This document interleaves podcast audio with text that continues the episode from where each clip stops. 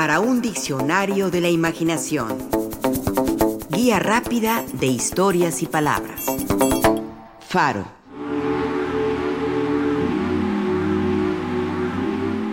Afirma el escritor español Paco Nadal. Existen pocos elementos tan literarios como un faro, ni tan misteriosos. La silueta de un faro es tan enigmática como la de un suicida al borde de los acantilados. Un ojo de cíclope que parpadea en la noche más negra. Un sol en miniatura para navegaciones inciertas. La antesala de otras muchas palabras bellas. Olas, sirenas, buque, galerna, viento, farero, tempestad, mar eterno. Para Paco Nadal, el primer faro como el primer beso nunca se olvida. Además dice, un faro hay que disfrutarlo en soledad, como un buen libro.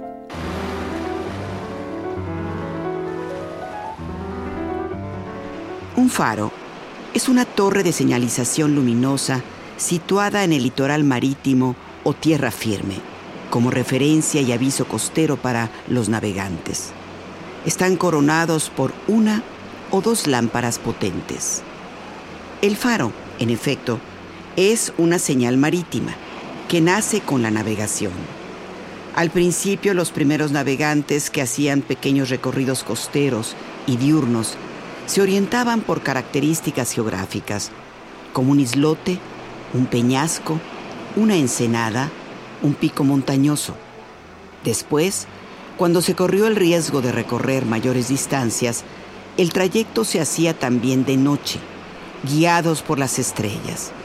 Había el peligro, sin embargo, de que las embarcaciones se encallaran al no ver la costa, los arrecifes o no percatarse de navegar en aguas bajas.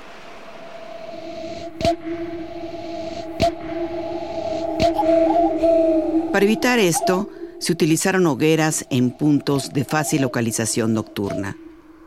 Para ganar elevación y preservarlas de temporales, se construyeron estructuras artificiales, las cuales mejoraron con el tiempo, al igual que la navegación. Más tarde, se colocaron superficies reflectoras para amplificar la luz y que ésta fuese visible a mayor distancia.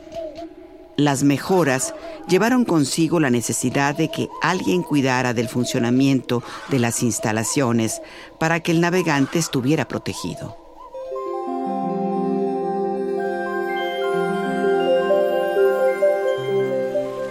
El origen de la palabra faro no es exacto.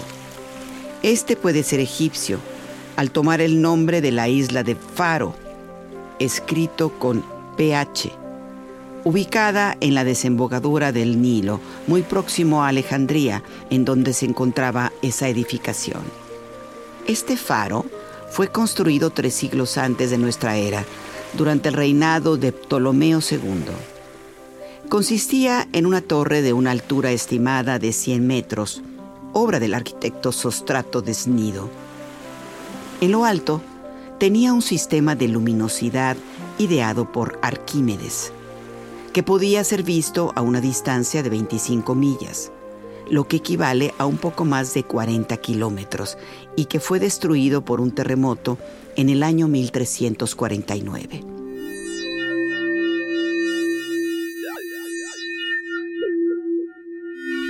Otro faro famoso de la antigüedad lo fue el Coloso de Rodas, una de las siete maravillas del mundo. Esta escultura hecha de bronce, cuya altura permitía el paso de barcos por entre sus piernas, fue obra del artista Cares de Lindos. Ostentaba en una mano una antorcha, que se supone era real, y funcionaba como punto luminoso de señalización. Al igual que el faro de Alejandría, el de Rodas fue destruido por un terremoto en el año 225 antes de nuestra era.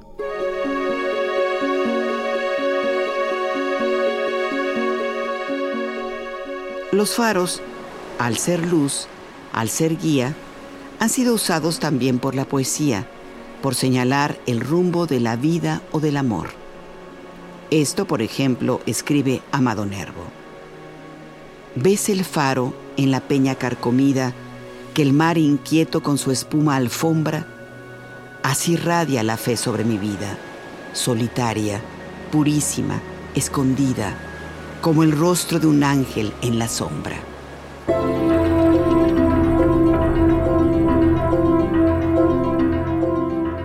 Ramón López Velarde, por su parte, no dudaba en afirmar, el corazón que amé se ha vuelto faro. Y Neruda, en el poema 7 de sus 20 poemas de amor y una canción desesperada, escribe, Hago rojas señales sobre tus ojos ausentes que olean como el mar a la orilla de un faro.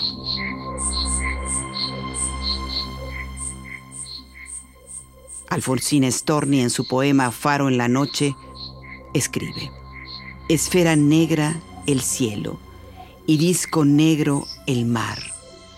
Abre en la costa el faro, su abanico solar. ¿A quién busca en la noche que gira sin cesar? Si en el pecho me busca el corazón mortal.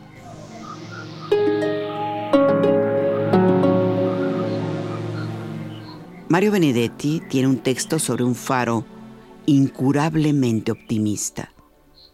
Este faro no estaba dispuesto a cambiar por ningún otro su alegre oficio de iluminador.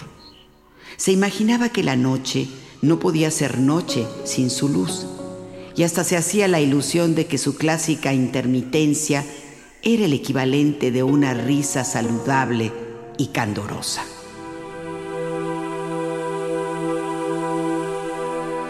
Una ocasión, el faro se quedó sin luz debido a una falla eléctrica.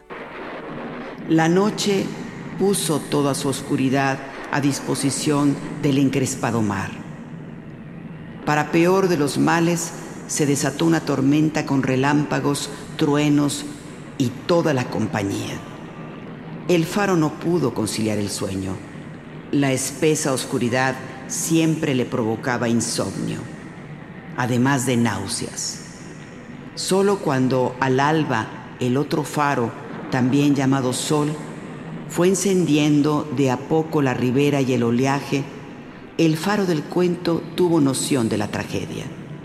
Ahí nomás, a pocas millas de su torre grisácea, se veía un velero semi-hundido. Por supuesto pensó en la gente, en los posibles náufragos, pero sobre todo en el velero, ya que siempre se había sentido más ligado a los barcos que a los barqueros. Sintió que su reacio corazón se estremecía y ya no pudo más. Cerró su ojo de modesto cíclope y lloró dos o tres lágrimas de piedra.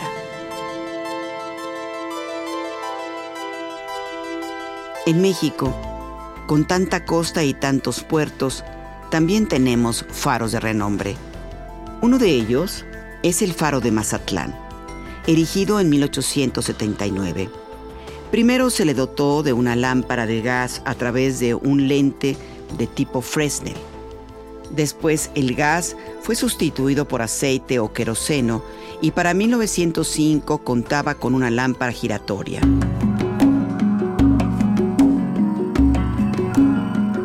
Si usted visita Mazatlán, por ahí lo puede ver. Está encima del cerro Isla El Crestón. Se trata de una torre de apenas 7 metros de altura, que es, sin embargo, el faro más alto del mundo.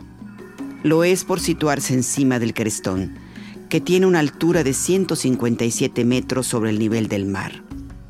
Hoy, una lámpara incandescente de 1000 watts permite que su luminosidad alcance las 30 millas náuticas o 55 kilómetros.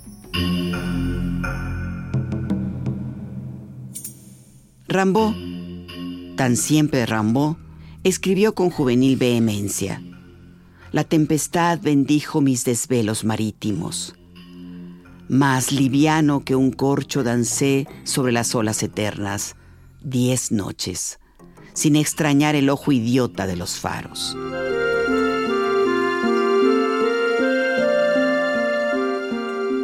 El ojo idiota de los faros.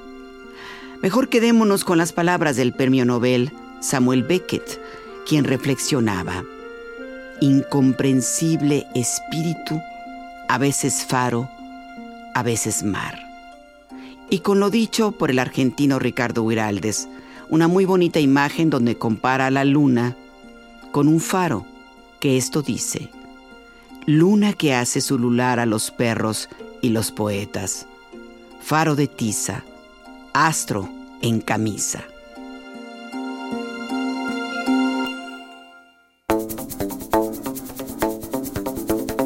Participamos en este programa Juan Ramírez, Lourdes Mugenburg, María Eugenia Pulido, Mauricio Carrera y Pilar Muñoz.